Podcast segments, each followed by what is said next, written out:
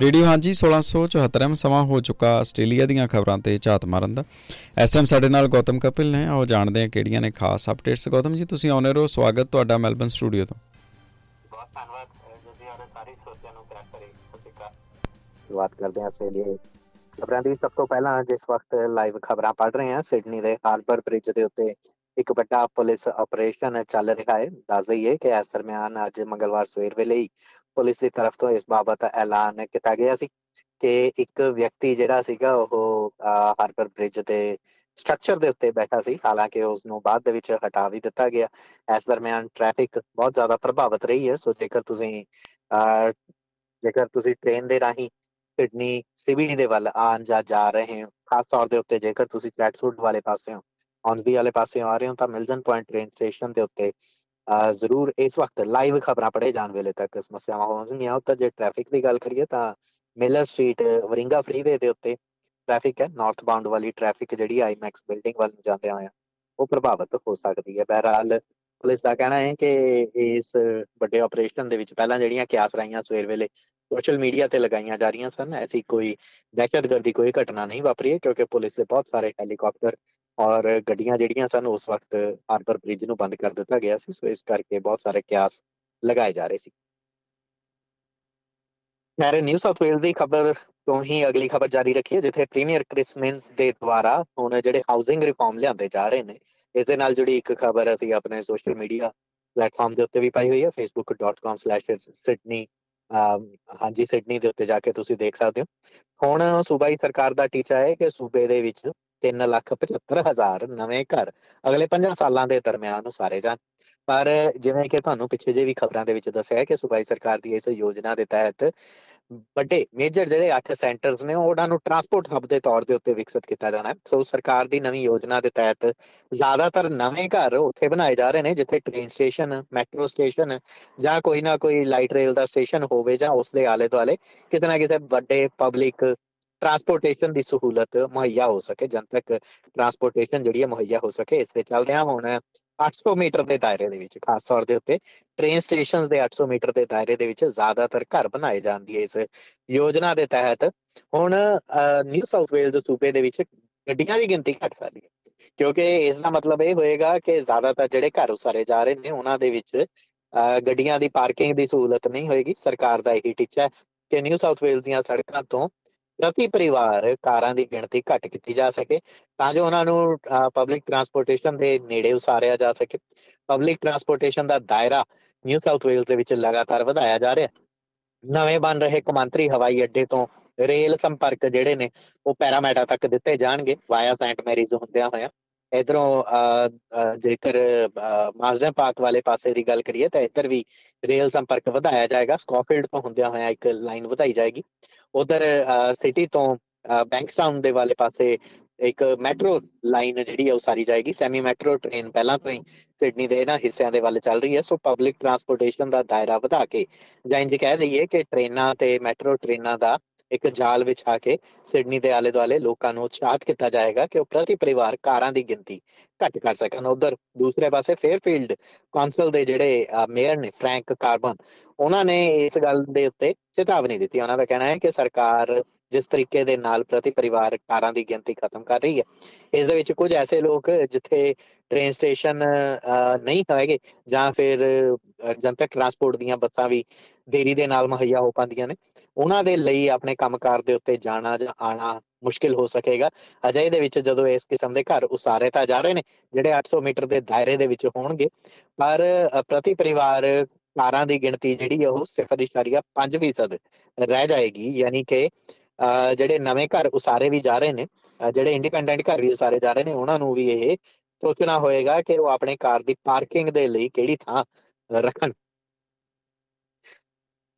ਉਥੇ new South Wales ਦੇ ਵਿੱਚ ਗੈਂਗਵਾਰ ਲਗਾਤਾਰ ਜਿਹੜੀ ਵਧਦੀ ਜਾ ਰਹੀ ਹੈ ਔਰ ਨਿਊ ਸਾਊਥ ਵੇਲਜ਼ ਸੂਬਾਈ ਸਰਕਾਰ ਇਸ ਤੋਂ ਬੇहद ਬੁਰੀ ਤਰ੍ਹਾਂ ਦੇ ਨਾਲ ਪਰੇਸ਼ਾਨ ਹੈ। ਸਿਡਨੀ ਦੀਆਂ ਸੜਕਾਂ ਦੇ ਉੱਤੇ ਗੈਂਗਵਾਰਸ, ਕੋਈ ਨਵੀਂ ਗੱਲ ਨਹੀਂ ਹੈ। ਮੈਕਸੀਕੋ ਬੰਦਾ ਜਾ ਰਿਹਾ ਹੈ ਸਿਡਨੀ ਸ਼ਹਿਰ ਦਾ ਇਹ ਬਹੁਤ ਵੱਡਾ ਇਲਾਕਾ, ਜਿੱਥੇ ਡਰੱਗ ਕਾਰਟਲ ਜਿਹੜੇ ਨੇ, ਉਹਨਾਂ ਦੀ ਤਰਫ ਤੋਂ ਅਲੱਗ-ਅਲੱਗ ਗੈਂਗਸ ਨੂੰ ਆਪਰੇਟ ਕੀਤਾ ਜਾ ਰਿਹਾ ਪਤਾ ਇਹ ਚੱਲਿਆ ਹੈ ਕਿ 2020 ਤੋਂ ਲੈ ਕੇ ਹੁਣ ਤੱਕ 2024 ਦੇ ਮੌਜੂਦਾ ਸਮੇਂ ਤੱਕ ਘੱਟੋ ਘੱਟ 20 ਮਰਡਰ ਵੀ ਕਤਲ ਜਿਹੜੇ ਨੇ ਉਹ ਆਰਗੇਨਾਈਜ਼ਡ ਕ੍ਰਾਈਮ ਨੈਟਵਰਕ ਦੇ ਦੁਆਰਾ ਅੰਜਾਮ ਦਿੱਤੇ ਗਏ ਨੇ। ਯਾਨੀ ਕਿ ਇਹਨਾਂ ਕਤਲਾਂ ਨੂੰ ਉਹਨਾਂ ਗੈਂਗਸ ਨੇ ਅੰਜਾਮ ਦਿੱਤਾ ਜਿਨ੍ਹਾਂ ਦੇ ਬਾਰੇ ਪੁਲਿਸ ਨੂੰ ਸੂਚਨਾ ਤਾਂ ਜ਼ਰੂਰ ਹੈ, ਪਰ ਉਹਨਾਂ ਤੇ ਨੱਥ ਪਾਣੀ ਕਿਵੇਂ ਹੈ, ਇਸ ਦਾ ਕੋਈ ਹੱਲ ਨਿਊ ਸਾਊਥ ਵੇਲਜ਼ ਪੁਲਿਸ ਦੇ ਕੋਲ ਨਹੀਂ ਹੈਗਾ। ਹੋਰ ਤਾਂ ਹੋਰ ਇੱਕ ਬਹੁਤ ਵੱਡਾ, ਜਿਹੜਾ ਅਪਰਾਧ ਦਾ ਇੱਕ ਸ਼ਾਖਾ ਹੈਗੀ ਹੈ, ਜਾਂ ਅਪਰਾਧ ਦਾ ਇੱਕ ਅਪਰਾਧ ਦੀ ਇੱਕ ਕਿਸਮ ਹੈ ਜਿਸ ਨੂੰ ਹਾਲੇ ਤੱਕ ਨਿਊ ਸਾਊਥ ਵੇਲਜ਼ ਪੁਲਿਸ ਅਣਗੌਲੇ ਹੀ ਰੱਖੀ ਫਿਰਦੀ ਹੈ। ਉਹ ਇਹ ਹੈ ਕਿ ਫਰੌਤੀ ਦੇ ਲਈ ਜਿਹੜੀਆਂ ਅਗਵਾ ਕਰਨ ਦੀਆਂ ਘਟਨਾਵਾਂ ਨੇ, ਉਹ ਵੀ ਨਿਊ ਸਾਊਥ ਵੇਲਜ਼ ਦੇ ਵਿੱਚ ਲਗਾਤਾਰ ਵਧਦੀਆਂ ਜਾ ਰਹੀਆਂ ਨੇ, ਔਰ ਇਹ ਵੀ ਹਾਈ ਲੈਵਲ ਦੇ ਕ੍ਰਿਮੀਨਲਸ ਦੀ ਤਰਫ ਤੋਂ ਅੰਜਾਮ ਦਿੱਤੀਆਂ ਜਾ ਰਹੀਆਂ। ਐਨਐਸਡਬਲਯੂ ਪੁਲਿਸ ਦੇ ਸਟੇਟ ਕ੍ਰਾਈਮ ਕਮਾਂਡ ਅਤੇ ਸੀਰੀਅਸ ਕ੍ਰਾਈਮ ਸਕੁਐਡ ਦੀ ਤਰਫ ਤੋਂ ਪਿਛਲੇ ਜੇ ਬਹੁਤ ਸਾਰੀਆਂ ਕਿਡਨੈਪਿੰਗ ਦੀਆਂ ਘਟਨਾਵਾਂ ਦੇ ਉੱਤੇ ਪਰਦਾ ਚੁੱਕਿਆ ਗਿਆ ਹੈ। ਹੁਣ ਦੱਸ ਦਈਏ ਕਿ ਡੇਲੀ ਟੈਲੀਗ੍ਰਾਫ ਦੀ ਖਬਰ ਦੇ ਮੁਤਾਬਕ ਜਿਸ ਦੇ ਤਹਿਤ ਉਹਨਾਂ ਨੇ ਇੱਕ ਲੜੀ ਸ਼ੁਰੂ ਕੀਤੀ ਹੈ, ਕਿਲ ਔਰ ਬੀ ਕਿਲਡ, ਯਾਨੀ ਕਿ ਮਰੋ ਜਾਂ ਫਿਰ ਮਾਰ ਦੋ। ਇਸ ਕਿਸਮ ਦਾ ਇੱਕ ਮੋਟੋ ਲੈ ਕੇ ਜਿਹੜੇ ਸਿਡਨੀ ਦੇ ਗੈਂਗਸ ਨੇ, ਉਹ ਸਿਡਨੀ ਦੀਆਂ ਸੜਕਾਂ ਦੇ ਉੱਤੇ ਦਹਿਸ਼ਤ ਮਚਾ ਰਹੇ ਨੇ। ਕਿਡਨੈਪਿੰਗ ਦੀਆਂ ਘਟਨਾਵਾਂ ਪਿਛਲੇ 3 ਸਾਲਾਂ ਦੇ ਵਿੱਚ ਹੀ Saint Marys Bringelly, Merrylands, Smithfield Condell Park Dundas Ryde Strathfield Punchbowl Sans Souci ਤੇ ਮੈਨਲੀ ਦੇ ਇਲਾਕੇ ਤੋਂ ਇਲਾਵਾ ਸੀਬੀਡੀ ਦੇ ਵਿੱਚ ਵੀ ਵਾਪਰ ਚੁੱਕੀਆਂ ਨੇ। ਐਸੀਆਂ ਘਟਨਾਵਾਂ ਦੇ ਵਿੱਚ ਜਨਵਰੀ 2022 ਦੀ ਘਟਨਾ ਤਾਂ ਸੁਰਖੀਆਂ ਦਾ ਵਿਸ਼ਾ ਬਣ ਗਈ ਸੀ, ਜਦੋਂ ਅਮਾਰ ਐਲਮੋਰ ਦੇ ਉੱਤੇ ਹਮਲਾ ਕੀਤਾ ਗਿਆ ਸੀ। ਸੀਸੀਟੀਵੀ ਫੁਟੇਜ ਦਾ ਧੰਨਵਾਦ, ਜਿਸ ਦੇ ਚੱਲਦਿਆਂ ਪੁਲਿਸ ਇਸ ਅਮੀਰ ਕਾਰੋਬਾਰੀ ਦੇ ਜਿਹੜਾ ਬੰਦੂਕ ਦੀ ਨੋਕ ਦੇ ਉੱਤੇ ਅਗਵਾ ਕਰਨ ਦੀ ਘਟਨਾ ਸੀ ਉਸ ਨੂੰ ਤੋੜਨ ਦੇ ਵਿੱਚ ਔਰ ਉਸ ਦੀ ਗੁੱਥੀ ਸੁਲਝਾਉਣ ਦੇ ਵਿੱਚ ਸਫਲ ਰਹੀ ਸੀ। ਪਰ ਇਸ ਕਿਸਮ ਦੀਆਂ ਬਹੁਤ ਸਾਰੀਆਂ ਘਟਨਾਵਾਂ ਜਿਨ੍ਹਾਂ ਦੇ ਉੱਤੇ ਪੁਲਿਸ ਹਾਲੇ ਤੱਕ ਹੱਲ ਨਹੀਂ ਕਰ ਸਕੀ ਹੈ, ਜਿਨ੍ਹਾਂ ਦੇ ਉੱਤੇ ਕੋਈ ਕੰਟਰੋਲ ਨਹੀਂ ਕਰ ਸਕੀ ਹੈ।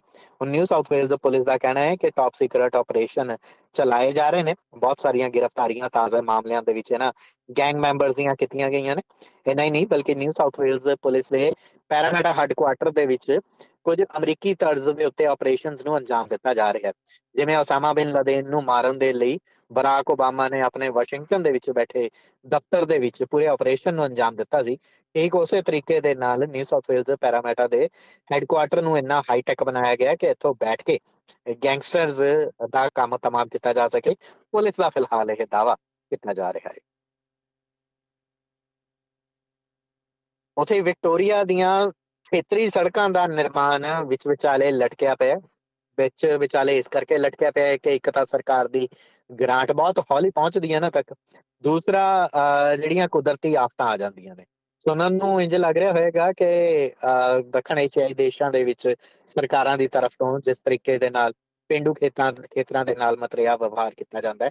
ਪਰ ਇਹ ਖਬਰ ਸੱਚ ਹੈ ਕਿ ਵਿਕਟੋਰੀਆ ਦੇ ਵਿੱਚ ਵੀ ਪਿੰਡੂ ਖੇਤਰਾਂ ਦੇ ਨਾਲ ਇਸ ਕਿਸਮ ਦਾ ਰਵਈਆ ਹੋ ਰਿਹਾ ਹੈ। ਵਿਕ ਰੋਡਸ ਦੀ ਤਰਫ ਤੋਂ ਇੱਕ ਡੇਟਾ ਜਾਰੀ ਕੀਤਾ ਗਿਆ ਲਗਭਗ 60 ਰੀਜਨਲ ਵਿਕਟੋਰੀਆ ਦੀਆਂ ਜਿਹੜੀਆਂ ਸੜਕਾਂ ਨੇ, ਉਹਨਾਂ ਦੀ ਮੁਰੰਮਤ ਦਾ ਕੰਮ ਰੁਕਿਆ ਖੜਾ ਹੈ। ਔਰ ਕਦੋਂ ਤੋਂ ਰੁਕਿਆ ਖੜਾ ਹੈ? ਕੁਝ ਦਿਨਾਂ ਜਾਂ ਹਫ਼ਤਿਆਂ ਤੋਂ ਨਹੀਂ, ਬਲਕਿ ਸਾਲਾਂ ਤੋਂ ਰੁਕਿਆ ਖੜਾ ਕਰਕੇ ਇਹ ਹੈ ਵਿਕ ਰੋਡਸ ਦਾ ਕਿ ਪਿਛਲੇ ਕੁਝ ਅਰਸੇ ਤੋਂ ਜਾਂ ਤਾਂ ਹੜ੍ਹਾਂ ਨੇ ਜਾਂ ਬਾਰਿਸ਼ਾਂ ਨੇ ਜਾਂ ਕਿਸੇ ਨਾ ਕਿਸੇ ਕਿਸਮ ਦੀ ਕੁਦਰਤੀ ਆਫਤ ਨੇ ਇਹਨਾਂ ਨੂੰ ਰੋਕ ਰੱਖਿਆ ਹੈ। ਵਿਕਟੋਰੀਆ ਦੇ ਪ੍ਰੀਮੀਅਰ ਜੈਸਿੰਟਾ ਐਲਨ ਨੇ ਦੱਸਿਆ ਕਿ ਅਕਤੂਬਰ 2022 ਦੇ ਵਿੱਚ ਇੱਕ ਬਹੁਤ ਵੱਡਾ ਸੜਕੀ ਨੈਟਵਰਕ ਨੂੰ ਮੇਨਟੇਨੈਂਸ ਪ੍ਰੋਗਰਾਮ ਜਿਹੜਾ ਸੀ ਉਹਨਾਂ ਦੀ ਤਰਫ ਤੋਂ ਲਿਖਿਆ ਗਿਆ ਸੀ। ਪਰ ਇਸ ਸਮੇਂ ਦੇ ਦਰਮਿਆਨ ਹੋਈਆਂ ਜਿਹੜੀਆਂ ਲਗਾਤਾਰ ਬਾਰਿਸ਼ਾਂ ਸੀ ਉਸ ਨੇ ਸਾਡੇ ਇਹਨਾਂ ਸਾਰੀਆਂ ਆ ਜਿਹੜੀਆਂ ਯੋਜਨਾਵਾਂ ਨੇ ਇਹਨਾਂ ਨੂੰ ਧਰਾਸ਼ਾਈ ਕਰ ਦਿੱਤਾ ਹੈ। ਹੁਣ ਸੂਬਾਈ ਸਰਕਾਰ ਤੱਕ ਇਹ ਗੱਲ ਉੱਠ ਰਹੀ ਹੈ ਕਿ ਕਿਉਂ ਨਹੀਂ ਇੱਕ 10 ਸਾਲਾ ਯੋਜਨਾ ਜਿਹੜੀ ਆ ਉਹ ਲਿਖੀ ਜਾਂਦੀ। ਐਸਾ ਨਹੀਂ ਹੈ ਕਿ ਨਿਊਜ਼ ਵਿਕਟੋਰੀਆ ਸੂਬੇ ਦੇ ਵਿੱਚ ਪਹਿਲਾਂ ਇੱਕ ਦੁਰਗਾਮੀ ਯੋਜਨਾਵਾਂ ਜਿਹੜੀਆਂ ਵਰਤੀਆਂ ਨਹੀਂ ਸੀ ਜਾਂਦੀਆਂ। ਨੈਸ਼ਨਲ ਪਾਰਟੀ ਦੇ ਐਮਪੀ ਡੈਨੀਓ ਬ੍ਰਾਂਡ ਦਾ ਕਹਿਣਾ ਹੈ ਕਿ ਜਦੋਂ ਤੋਂ ਲੇਬਰ ਪਾਰਟੀ ਦੀ ਸਰਕਾਰ ਨੇ ਸੱਤਾ ਸੰਭਾਲੀ ਹੈ ਸੂਬੇ ਦੇ ਵਿੱਚ, ਸੂਬੇ ਦੀਆਂ ਸੜਕਾਂ ਦੇ ਉੱਤੇ ਜਿਹੜਾ ਮੈਨੇਜਮੈਂਟ ਹੈ ਕਿ ਕਿੰਨੇ ਸਮੇਂ ਦੇ ਵਿੱਚ ਕਿਹੜੀ ਸੜਕ ਬਣੇਗੀ ਕਿਸ ਸਮਾਂ ਸੀਮਾ ਤੱਕ, ਕਿਸ ਸੜਕ ਦੀ ਮਿਆਦ ਜਿਹੜੀ ਉਹ ਮੁੱਕ ਜਾਂਦੀ ਹੈ ਤੇ ਫਿਰ ਉਸ ਤੋਂ ਬਾਅਦ ਉਸ ਦੀ ਮੁਰੰਮਤ ਦਾ ਕੰਮ। ਇਹ ਸਾਰੀਆਂ ਮੈਨੇਜਮੈਂਟ ਜਿਹੜੀਆਂ ਨੇ, ਜਿਨ੍ਹਾਂ ਨੂੰ ਰੋਡ ਐਸੈਟ ਮੈਨੇਜਮੈਂਟ ਕਿਹਾ ਜਾਂਦਾ ਹੈ, ਇਹਨਾਂ ਦੇ ਵਿੱਚੋਂ ਸੂਬਾਈ ਸਰਕਾਰ ਨੇ 45% ਦੀ ਕਟੌਤੀ ਕੀਤੀ ਸੀ 2020 ਦੇ ਬਜਟ ਤੋਂ ਬਾਅਦ ਹੁਣ ਤੱਕ। ਸੋ ਇੰਨੀ ਕਟੌਤੀ ਹੋ ਚੁੱਕੀ ਹੈ ਕਿ ਸੂਬਾਈ ਸਰਕਾਰ ਦੇ ਖੇਤਰੀ ਸੜਕਾਂ ਦੇ ਨਿਰਮਾਣ ਦੇ ਜਦੋਂ ਬਜਟ ਦੀ ਗੱਲ ਆਉਂਦੀ ਹੈ, ਜਾਂ ਤਾਂ ਇਹ ਸੁਸਤ ਰਫ਼ਤਾਰ ਦੇ ਨਾਲ ਚੱਲਦੀਆਂ ਨੇ, ਜਾਂ ਫਿਰ ਮੌਸਮ ਦੀ ਕੋਈ ਨਾ ਕੋਈ ਰੁਕਾਵਟ ਇਹਨਾਂ ਦੇ ਵਿੱਚ ਜਿਹੜੀ ਉਹ ਆਣ ਖੜੀ ਹੋ ਜਾਂਦੀ ਹੈ। ਇੱਥੇ ਦੱਸਣਾ ਬੰਦਾ ਹੈ ਕਿ ਰੋਡ ਐਸੈਟ ਮੈਨੇਜਮੈਂਟ ਬਜਟ ਦੇ ਤਹਿਤ ਵਿਕਟੋਰੀਆ ਸਰਕਾਰ ਦੀ ਤਰਫ ਤੋਂ 441 ਮਿਲੀਅਨ ਡਾਲਰ ਐਲੋਕੇਟ ਕੀਤੇ ਗਏ ਸਨ। ਹਾਲਾਂਕਿ ਬਜਟ ਪੇਪਰਸ ਦੇ ਵਿੱਚ ਸਨ, ਪਰ ਮੰਨਿਆ ਜਾ ਰਿਹਾ ਹੈ ਕਿ ਇਹ ਅਸਲ ਦੇ ਵਿੱਚ ਖਰਚਾ 770 ਮਿਲੀਅਨ ਡਾਲਰ ਤੋਂ ਵੀ ਜ਼ਿਆਦਾ ਹੈ। ਸੋ ਇਹ ਵੀ ਇੱਕ ਕਾਰਨ ਹੈ ਕਿ ਸੜਕਾਂ ਦਾ ਨਿਰਮਾਣ ਸ਼ੁਰੂ ਹੋਣ ਤੋਂ ਪਹਿਲਾਂ ਹੀ ਵਿਚਾਲੇ ਲਟਕ ਜਾਂਦਾ। ਉਧਰ ਵਿਕਟੋਰੀਆ ਡਿਪਾਰਟਮੈਂਟ ਆਫ ਟਰਾਂਸਪੋਰਟੇਸ਼ਨ ਦਾ ਕਹਿਣਾ ਹੈ ਕਿ 2023 ਵਰੇ ਦੇ ਕੈਲੰਡਰ ਵਰੇ ਦੇ ਵਿੱਚ ਸਿਰਫ ਪਿਛਲੇ ਇੱਕ ਕੈਲੰਡਰ ਈਅਰ ਦੇ ਵਿੱਚ 3 ਲੱਖ ਤੇ 70 ਹਜ਼ਾਰ ਟੋਏ ਸੜਕਾਂ ਤੋਂ ਭਰੇ ਨੇ, ਵਿਕਟੋਰੀਆ ਦੇ ਮਹਿਕਮੇ ਨੇ ਵੀ ਕਰੋੜ ਦੀ ਤਰਫ ਤੋਂ। ਔਰ 21000 ਥਾਵਾਂ ਦੇ ਉੱਤੇ ਅਸੀਂ ਸਾਈਨਸ ਵੀ ਲਗਾ ਦਿੱਤੇ ਨੇ, ਜਿੱਥੇ ਰਿਪੇਅਰਸ ਹੋ ਰਹੀਆਂ ਨੇ, ਜਿੱਥੇ ਮੁਰੰਮਤਾਂ ਚੱਲ ਰਹੀਆਂ ਨੇ। ਔਰ ਅਸੀਂ ਇਸ ਗੱਲ ਤੋਂ ਵੀ ਜਾਣੂ ਹੈਗੇ ਆ ਕਿ ਸੁਬਾਈ ਸੜਕਾਂ ਦਾ ਬਜਟ ਜਿਹੜਾ ਰਿਪੇਅਰ ਦਾ ਬਜਟ ਜਿਹੜਾ ਉਹ ਲਗਾਤਾਰ ਵਧਦਾ ਜਾ ਰਿਹਾ ਹੈ। ਅਜੇ ਦੇ ਵਿੱਚ ਟੂਰਿਸਟ ਜਿਹੜੇ ਵਿਕਟੋਰੀਆ ਦੇ ਖੇਤਰੀ ਇਲਾਕਿਆਂ ਦੇ ਵਿੱਚ ਜਾਣਾ ਚਾਹੁੰਦੇ ਨੇ, ਘੁੰਮਣਾ ਚਾਹੁੰਦੇ ਨੇ, ਉਹਨਾਂ ਦੇ ਲਈ ਇਹ ਖਤਰੇ ਦਾ ਵਿਸ਼ਾ ਹੈ। ਸਥਾਨਕ ਲੋਕ ਤਾਂ ਇਸ ਗੱਲ ਤੋਂ ਜਾਣੂ ਹੁੰਦੇ ਨੇ ਕਿ ਕਿਹੜੀ ਸੜਕ ਕਿੱਥੋਂ ਟੁੱਟੀ ਹੋਈ ਆ ਜਾਂ ਕਿਸ ਕਿਸਮ ਦਾ ਹਾਲਾਤ ਹੈਗੇ ਨੇ, ਪਰ ਵਿਕਟੋਰੀਆ ਦੇ ਰੀਜਨਲ ਟੂਰਿਜ਼ਮ ਦੇ ਲਈ ਇਹ ਖਤਰਨਾਕ ਗੱਲ ਮੰਨੀ ਜਾ ਰਹੀ ਹੈ। ਉਂਝ ਵਿਕਟੋਰੀਆ ਦੇ ਖੇਤਰੀ ਇਲਾਕਿਆਂ ਦੇ ਨਾਲ ਹੀ ਜੁੜਿਆ ਉਹ ਮੌਕਾ ਸੀ, ਜਦੋਂ ਪਿਛਲੇ ਪ੍ਰੀਮੀਅਰ ਡੈਨੀਅਲ ਐਂਡਰਿਊਜ਼ ਦੀ ਤਰਫ ਤੋਂ ਵਿਕਟੋਰੀਆ ਸੂਬੇ ਦੇ ਵਿੱਚ ਹੋਣ ਜਾ ਰਹੀਆਂ ਕਾਮਨਵੈਲਥ ਖੇਡਾਂ ਨੂੰ ਰੱਦ ਕਰ ਦਿੱਤਾ ਗਿਆ ਸੀ। ਕਿਹਾ ਜਾ ਰਿਹਾ ਸੀ ਕਿ ਲਗਭਗ 4 ਬਿਲੀਅਨ ਡਾਲਰ ਦਾ ਬਜਟ ਪਹੁੰਚ ਚੁੱਕਿਆ ਹੈ, ਜਿਸ ਦੇ ਚੱਲਦਿਆਂ ਨਾ ਸਿਰਫ ਖੇਤਰੀ ਇਲਾਕਿਆਂ ਦੀਆਂ ਸੜਕਾਂ ਦਾ ਨਵ ਨਿਰਮਾਣ ਹੋਏਗਾ, ਬਲਕਿ ਉਹਨਾਂ ਇਲਾਕਿਆਂ ਦੇ ਵਿੱਚ ਇਨਫਰਾਸਟ੍ਰਕਚਰ ਦਾ ਇੱਕ ਪੂਰਾ ਦਾ ਪੂਰਾ ਢਾਂਚਾ ਖੜਾ ਕੀਤਾ ਜਾਣਾ ਸੀ, ਜੋ ਕਿ ਸੂਬਾਈ ਸਰਕਾਰ ਦੇ ਬਜਟ ਤੋਂ ਬਾਹਰ ਹੋ ਚੱਲਿਆ ਸੀ। ਜਿਸ ਤੋਂ ਬਾਅਦ ਤਤਕਾਲੀ ਪ੍ਰੀਮੀਅਰ ਡੈਨੀਅਲ ਐਂਡਰਿਊਜ਼ ਦੀ ਤਰਫ ਤੋਂ ਕਾਮਨਵੈਲਥ ਖੇਡਾਂ ਨੂੰ ਰੱਦ ਕਰ ਦਿੱਤਾ ਗਿਆ। ਸਾਲ 2026 ਦੇ ਵਿੱਚ ਕਾਮਨਵੈਲਥ ਖੇਡਾਂ ਤਾਂ ਚਲੋ ਹੁਣ ਨਹੀਂ ਹੋਣੀਆਂ, ਪਰ ਇਹਨਾਂ ਸੜਕਾਂ ਦਾ ਕੀ ਹੋਏਗਾ? ਇਹ ਜਵਾਬ ਹਲੇ ਵੀ ਇਹ ਸੜਕਾਂ ਤਲਾਸ਼ ਰਹੀਆਂ ਨੇ। ਸੜਕਾਂ ਦੀ ਗੱਲ ਤੁਰੀ ਹੋਇਆ ਤਾਂ ਕੈਨਬਰਾ ਦੀਆਂ ਸੜਕਾਂ ਦੀ ਵੀ ਗੱਲ ਕਰ ਲਈਏ। ਰਾਸ਼ਟਰੀ ਰਾਜਧਾਨੀ ਕੈਨਬਰਾ ਦੇ ਡਰਾਈਵਰਸ ਨੂੰ ਹੁਣ ਥੋੜਾ ਜਿਹਾ ਚਕੰਨਾ ਹੋਣਾ ਪਏਗਾ। ਸੜਕਾਂ ਦੇ ਉੱਤੇ ਗੱਡੀ ਚਲਾਉਂਦਿਆਂ ਹੋਇਆਂ ਉਹ ਮੋਬਾਈਲ ਫੋਨ ਦੀ ਇਸਤੇਮਾਲ ਨਹੀਂ ਕਰ ਸਕਣਗੇ। ਪਿਛਲੇ 3 ਮਹੀਨਿਆਂ ਤੋਂ ਜਿਹੜੇ ਡਰਾਈਵਰਸ ਨੂੰ ਫਿਲਹਾਲ ਵਾਰਨਿੰਗਸ ਦਿੱਤੀਆਂ ਗਈਆਂ ਨੇ, ਕਿਉਂਕਿ ਬਹੁਤ ਸਾਰੇ ਨਵੇਂ ਕੈਮਰੇ ਜਿਹੜੇ ਨੇ ਉਹ ਇੰਸਟਾਲ ਕਰ ਦਿੱਤੇ ਗਏ ਨੇ ਕੈਨਬਰਾ ਦੀਆਂ ਸੜਕਾਂ ਦੇ ਉੱਤੇ।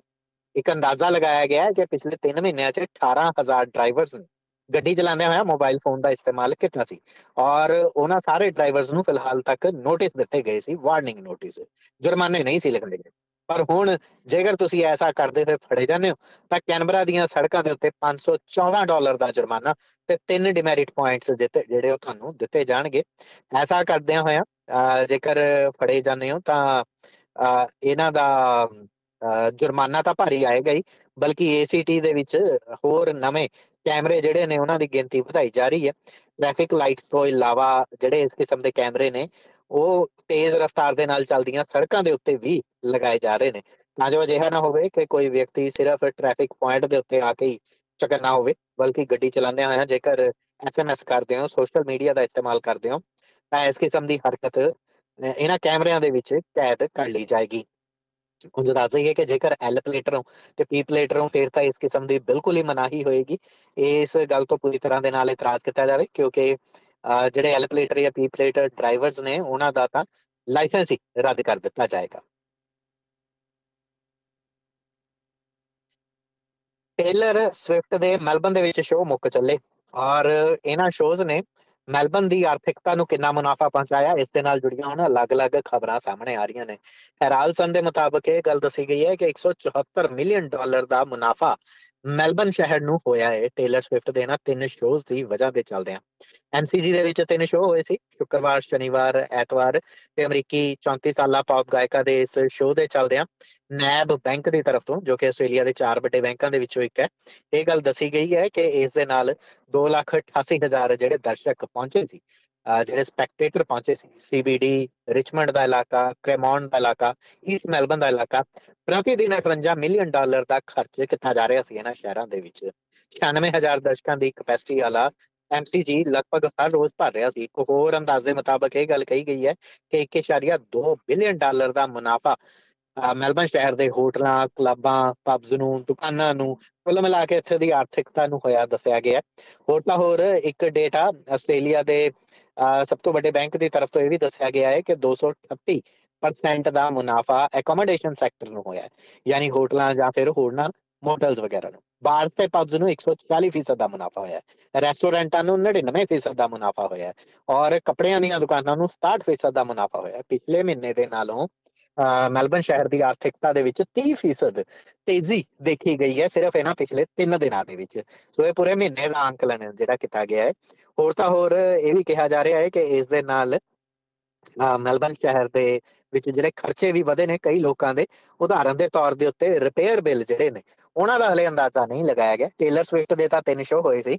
ਜਦੋਂ ਐਡ ਸ਼ਰੀਨ ਦਾ ਸ਼ੋਅ ਹੋਇਆ ਸੀ ਐਮਸੀਜੀ ਦੇ ਵਿੱਚ, ਉਦੋਂ 10 ਲੱਖ ਡਾਲਰ ਦਾ ਇੱਕ ਬਿੱਲ ਬਣ ਗਿਆ ਸੀ ਜਿਸ ਦੇ ਚੱਲਦੇ ਆ ਨਾ ਸਿਰਫ ਕੁਰਸੀਆਂ ਦੀਆਂ ਮੁਰੰਮਤਾਂ ਕੀਤੀਆਂ ਗਈਆਂ ਸਨ ਸਟੇਡੀਅਮ ਦੇ ਅੰਦਰ, ਬਲਕਿ ਪੂਰੇ ਟਰਫ ਦੀ ਜਿਹੜੀ ਸਾਂਭ ਸੰਭਾਲ ਤੇ ਹੋਰ ਪੂਰੇ ਸਟੇਡੀਅਮ ਦੀ ਸਫ਼ਾਈ ਦਾ ਜਿਹੜਾ ਇੱਕ ਮੁਹਿੰਮ ਸੀ, ਉਹਦੇ ਤੇ ਇੰਨਾ ਖਰਚਾ ਆ ਗਿਆ ਸੀ। ਟੇਲਰ ਸਵਿਫਟ ਦੇ ਨਾ ਤਿੰਨ ਸ਼ੋਅਸ ਤੋਂ ਬਾਅਦ ਕਿੰਨਾ ਖਰਚ ਆਏਗਾ ਸਟੇਡੀਅਮ ਦੀ ਸਾਫ਼ ਸਫ਼ਾਈ ਦੇ ਉੱਤੇ, ਮੁਰੰਮਤ ਦੇ ਉੱਤੇ, ਇਸ ਦਾ ਹਲੇ ਅੰਦਾਜ਼ਾ ਲਗਾਇਆ ਜਾਣਾ ਬਾਕੀ ਹੈ। ਉਧਰ ਬਹੁਤ ਸਾਰੇ ਲੋਕਾਂ ਨੂੰ ਜੁਰਮਾਨੇ ਵੀ ਜਿਹੜੇ ਨੇ, ਉਹ ਦਿੱਤੇ ਗਏ ਨੇ। ਗਲਤ ਤਰੀਕੇ ਦੇ ਨਾਲ ਜਿਹੜੀਆਂ ਟਿਕਟਾਂ ਵੇਚੀਆਂ ਜਾ ਰਹੀਆਂ ਸੀ ਡੌਜੀ ਟਿਕਟਾਂ ਦਾ ਜਿਹੜਾ ਇੱਕ ਨੈਟਵਰਕ ਹੈ ਉਹ ਹਲੇ ਪੁਲਿਸ ਨੇ ਫੜਨਾ ਹੈ ਤੇ ਹੁਣ ਉਹਦੀਆਂ ਵੀ ਖਬਰਾਂ ਆਉਣ ਵਾਲੇ ਦਿਨਾਂ ਦੇ ਵਿੱਚ ਪਤਾ ਚੱਲਣਗੀਆਂ। ਸੂਬਾਈ ਸਰਕਾਰ ਨੇ ਇੱਕ ਅੰਕਲਨ ਇਹ ਵੀ ਲਗਾਇਆ ਕਿ 1832 ਲੋਕਾਂ ਨੇ ਆਪਣੀਆਂ ਐਡਵਰਟਾਈਜ਼ਮੈਂਟਸ ਜਿਹੜੀਆਂ ਸੋਸ਼ਲ ਮੀਡੀਆ ਤੇ ਪਾਈਆਂ ਸੀ ਫੇਸਬੁੱਕ ਦੇ ਉੱਤੇ ਜਾਂ ਹੋਰ ਕਿਸੇ ਤਰੀਕਿਆਂ ਦੇ ਨਾਲ, ਜਿਸ ਦੇ ਵਿੱਚ ਉਹ ਟੇਲਰ ਸਵਿਫਟ ਦੇ ਸ਼ੋਅ ਦੀਆਂ ਟਿਕਟਾਂ ਨੂੰ ਸਸਤੇ ਰੇਟ ਤੇ ਖਰੀਦੀਆਂ ਹੋਈਆਂ ਟਿਕਟਾਂ ਨੂੰ ਦੁੱਗਣੇ ਤਿੱਗਣੇ ਜਾਂ ਪੰਜ ਗੁਣੇ ਰੇਟ ਦੇ ਉੱਤੇ ਵੇਚ ਰਹੇ ਸਨ। ਜੋ ਕਿ ਗੈਰ ਕਾਨੂੰਨੀ ਹੈ, ਇੱਕ ਸਿਰਫ ਟਿਕਟਿੰਗ ਪਲੇਟਫਾਰਮ ਜਾਂ ਫਿਰ ਮਾਰਕੀਟ ਪਲੇਸ ਦੇ ਜ਼ਰੀਏ ਉਹ ਸਿਰਫ ਆਪਣੀਆਂ ਐਡ ਫੇਸਬੁੱਕ ਤੇ ਰਾਹੀਂ ਵੇਚ ਸਕਦੇ ਨੇ। ਇਸ ਤੋਂ ਇਲਾਵਾ ਕਿਸੇ ਵੀ ਹੋਰ ਸੋਰਸ ਨੂੰ ਜਾਂ ਗੈਰ ਅਧਿਕਾਰਤ ਜਿਹੜੇ ਟਿਕਟਿੰਗ ਪਾਰਟਨਰ ਨਹੀਂ ਨੇ, ਉਹਨਾਂ ਤੋਂ ਇਲਾਵਾ ਵਿਕਟੋਰੀਆ ਦੇ ਵਿੱਚ ਜਾਂ ਆਸਟ੍ਰੇਲੀਆ ਦੇ ਵਿੱਚ ਇਸ ਕਿਸਮ ਦੀ ਟਿਕਟਿੰਗ ਕਰਨੀ ਮਹਿੰਗੇ ਰੇਟ ਦੇ ਉੱਤੇ ਟਿਕਟਾਂ ਨੂੰ ਵੇਚਣਾ ਇਹ ਗੈਰ ਕਾਨੂੰਨੀ ਹੁੰਦਾ ਹੈ। ਆਸਟ੍ਰੇਲੀਆ ਦੇ ਕੰਜ਼ਿਊਮਰ ਲਾਅ ਤੋਂ ਉਲਟ ਹੁੰਦਾ ਹੈ। ਫਿਲਹਾਲ ਕਿੰਨੇ ਲੋਕਾਂ ਨੂੰ ਜੁਰਮਾਨੇ ਲਗਾਏ ਜਾਣਗੇ, ਕਿੰਨਿਆਂ ਨੂੰ ਸਜ਼ਾ ਸੁਣਾਈ ਜਾਏਗੀ, ਉਸ ਦਾ ਅੰਦਾਜ਼ਾ ਆਉਣ ਵਾਲੇ ਦਿਨਾਂ 'ਚ ਲੱਗੇਗਾ। ਮੈਲਬਨ ਦਾ ਤਾਂ ਕੰਮ ਮੁੱਕ ਚੱਲਿਆ ਤੇ ਹੁਣ ਵਾਰੀ ਹੈ ਸਿਡਨੀ ਦੀ। ਸਿਡਨੀ ਦੇ ਵਿੱਚ ਟੇਲਰ ਸਵਿਫਟ ਦਾ ਪ੍ਰਾਈਵੇਟ ਜੈਟ ਕੱਲ ਦੇ ਦਿਨ ਲੈਂਡ ਕਰ ਗਿਆ ਸ਼ਾਮ ਵੇਲੇ। ਔਰ ਹੁਣ ਇਹ ਪਤਾ ਚੱਲ ਰਿਹਾ ਹੈ ਕਿ ਸਿਡਨੀ ਸ਼ਹਿਰ ਦੇ ਵਿੱਚ ਵੀ ਕੁਝ ਐਸਾ ਹੀ ਆਲਮ ਹੈ। ਹੋਟਲਾਂ, ਕਲੱਬਾਂ ਦੀਆਂ ਬੁਕਿੰਗ ਪਹਿਲਾਂ ਤੋਂ ਹੀ ਹੋ ਚੁੱਕੀਆਂ ਨੇ। ਸਿਡਨੀ ਸੀਬੀਡੀ ਦੇ ਵਿੱਚ, ਜੇਕਰ ਅੱਜ ਦੀ ਤਰੀਕ ਦੇ ਵਿੱਚ ਤੁਸੀਂ ਕੋਈ ਹੋਟਲ ਲੈਣਾ ਤਾਂ ਭੁੱਲ ਜਾਓ, ਕਿਉਂਕਿ ਟੇਲਰ ਸਵਿਫਟ ਦੇ ਸ਼ੋਅ ਮੁੱਕਣ ਤੱਕ ਸੀਬੀਡੀ ਦੇ ਸਾਰੇ ਹੋਟਲ 100% ਇਸ ਵਕਤ ਕਪੈਸਿਟੀ ਚੱਲ ਰਹੇ ਨੇ। ਇਹ ਆਪਣੇ ਆਪ ਦੇ ਵਿੱਚ ਕਰੋਨਾ ਕਾਲ ਤੋਂ ਬਾਅਦ ਸਿਡਨੀ ਸੀਬੀਡੀ ਦੇ ਲਈ ਇੱਕ ਚੰਗੀ ਖਬਰ ਨਿਕਲ ਕੇ ਸਾਹਮਣੇ ਆਈ ਹੈ। ਖੁਦ ਜਿਹੜਾ ਕਰਾਊਨ ਹੋਟਲ ਹੈ ਬਰਾਂਗਰੂ ਦੇ ਵਿੱਚ ਪੈਂਦਾ, ਸਭ ਤੋਂ ਉੱਚੀ ਇਮਾਰਤਾਂ ਦੇ ਵਿੱਚੋਂ ਇੱਕ ਬਣਦੀ ਹੈ। ਉਸ ਹੋਟਲ ਜਿੱਥੇ ਖੁਦ ਟੇਲਰ ਸਵਿਫਟ ਰੁਕੀ ਹੋਈ ਹੈ, ਉਸ ਹੋਟਲ ਦੇ ਕਤਾ ਕਿਰਾਇਆਂ ਦੀ ਗੱਲ ਹੀ ਛੱਡ ਦੋ ਇਸ ਵਕਤ ਹੋਟਲ ਨੇ ਆਪਣੇ ਕਮਰਿਆਂ ਦੇ ਕਿਰਾਏ ਵਧਾ ਦਿੱਤੇ ਨੇ। ਟੇਲਰ ਸਵਿਫਟ ਜਿਸ ਸਵੀਟ ਦੇ ਵਿੱਚ ਠਹਿਰੀ ਹੋਈ ਹੈ, ਉਸ ਦਾ ਕਿਰਾਇਆ ਕਿਹਾ ਜਾ ਰਿਹਾ ਕਿ ਪ੍ਰਤੀ ਰਾਤ 25000 ਡਾਲਰ ਹੈ। ਉਹਨੂੰ ਇਸੇ ਤਰੀਕੇ ਦੇ ਨਾਲ ਐਡਵਰਟਾਈਜ਼ ਕੀਤਾ ਜਾ ਰਿਹਾ ਕਿ ਇਸ ਕਿਸਮ ਦਾ ਸੂਟ ਜਿੱਥੇ ਟੇਲਰ ਸਵਿਫਟ ਰੁਕੀ ਹੋਈ ਹੈ, ਜੇਕਰ ਇਸ ਸੂਟ ਨੂੰ ਤੁਸੀਂ ਲੈਣਾ ਹੈ, ਤੇ 25000 ਡਾਲਰ ਰਾਤ ਦਾ ਕਿਰਾਇਆ ਸਿਰਫ ਇੱਕ ਰਾਤ ਦਾ ਹੋਏਗਾ, ਤੁਸੀਂ ਲੈ ਸਕਦੇ ਹੋ। ਪਰ ਹੁਣ ਇਹ ਇਸ਼ਤਿਹਾਰ ਵੀ ਲੇਟ ਹੋ ਚੱਲਿਆ ਕਿਉਂਕਿ ਕਰਾਊਨ ਹੋਟਲ ਦੇ ਵਿੱਚ ਵੀ ਇਸ ਵਕਤ ਕੋਈ ਕਮਰਾ ਖਾਲੀ ਨਹੀਂ ਬਚਿਆ ਹੈ ਮੈਲਬਨ ਦੀ ਤਰਜ਼ ਦੇ ਉੱਤੇ ਸਿਡਨੀ ਸੀਬੀਡੀ ਦੇ ਵਿੱਚ ਜਿਹੜੇ ਹੋਟਲਸ ਨੇ ਉਹ ਆਪਣੀ 100% ਆਕੂਪੈਂਸੀ ਦੇ ਉੱਤੇ ਚੱਲ ਰਹੇ ਨੇ ਇਸ ਗੱਲ ਦਾ ਦਾਵਾ ਆਸਟ੍ਰੇਲੀਅਨ ਹੋਟਲ ਐਸੋਸੀਏਸ਼ਨ ਦੀ ਤਰਫ ਤੋਂ ਕੀਤਾ ਗਿਆ ਹੈ ਜੋ ਕਿ ਆਮ ਦਿਨਾਂ ਦੇ ਵਿੱਚ ਜਾਂ ਕਿਸੇ ਵੱਡੇ ਇਵੈਂਟ ਦੇ ਆਲੇ ਦੁਆਲੇ 80 ਤੋਂ 90% ਤੱਕ ਭਰੇ ਹੁੰਦੇ ਨੇ ਉਧਰ ਸਿਡਨੀ 올림픽 ਪਾਰਕ ਦੇ ਵਿੱਚ ਜਿੱਥੇ ਇਹ ਇਵੈਂਟ ਹੋਣਾ ਹੈ ਐਕਰ ਸਟੇਡੀਅਮ ਦੇ ਵਿੱਚ ਇੱਥੇ ਵੀ ਜਿਹੜੀ ਇਸ ਵਕਤ ਜ਼ੀਰੋ ਵੈਕੈਂਸੀ ਰੇਟ ਚੱਲ ਰਹੀ ਹੈ ਮਨਾਇਆ ਜਾ ਰਿਹਾ ਹੈ ਕਿ ਸਿਡਨੀ 올림픽 ਪਾਰਕ ਦੇ ਵਿੱਚ ਹਰ ਰਾਤ 75000 ਦਰਸ਼ਕ ਟੇਲਰ ਸਵਿਫਟ ਦਾ ਸ਼ੋਅ ਦੇਖਣ ਦੇ ਲਈ ਪਹੁੰਚਣਗੇ ਔਰ ਸਿਡਨੀ ਦੇ ਵਿੱਚ ਇਸ ਵਕਤ ਸਿਡਨੀ ਸੀਬੀਡੀ ਦੀ ਗੱਲ ਕਰੀਏ ਜਾਂ ਸਿਡਨੀ 올림픽 ਪਾਰਕ ਦੀ ਗੱਲ ਕਰੀਏ ਇਸ ਪੂਰੀ ਪੱਟੀ ਦੇ ਵਿੱਚ ਹੋਟਲਾਂ ਦੇ ਕਿਰਾਏ ਜਿਹੜੇ ਨੇ ਉਹ ਵਧਾ ਦਿੱਤੇ ਗਏ ਨੇ ਹੋਰ ਤਾਂ ਹੋਰ। ਜੇਕਰ ਹੌਂਸਬੀ ਵਰਗੇ ਸਬਰਬਸ ਦੀ ਗੱਲ ਕਰੀਏ ਤਾਂ ਇੱਥੇ ਵੀ ਹੋਟਲ ਜਿਹੜੇ ਨੇ, ਉਹ 4000 ਰਾਤ ਦੇ ਕਿਰਾਏ ਤੋਂ ਘੱਟ ਨਹੀਂ ਨੇ। ਬਲੈਕ ਟਾਊਨ ਪੈਰਾਮੈਟਾ ਤੱਕ ਕਿਰਾਏ ਜਿਹੜੇ ਨੇ ਉਹ 10000 ਡਾਲਰ ਤੋਂ ਲੈ ਕੇ 4500 ਡਾਲਰ ਤੱਕ ਜਿਹੜੇ ਨੇ 4500 ਤੋਂ 10000 ਡਾਲਰ ਤੱਕ ਜਿਹੜੇ ਨੇ ਜਾ ਚੁੱਕੇ ਨੇ। ਸੋ ਇਹਨਾਂ ਸਬਰਬਸ ਦੇ ਵਿੱਚ ਵੀ ਇਸ ਵਕਤ ਹੋਟਲ ਆਕੂਪੈਂਸੀ ਆਪਣੀ ਪੂਰੀ ਰਫ਼ਤਾਰ ਦੇ ਨਾਲ ਚੱਲ ਰਹੀ ਹੈ।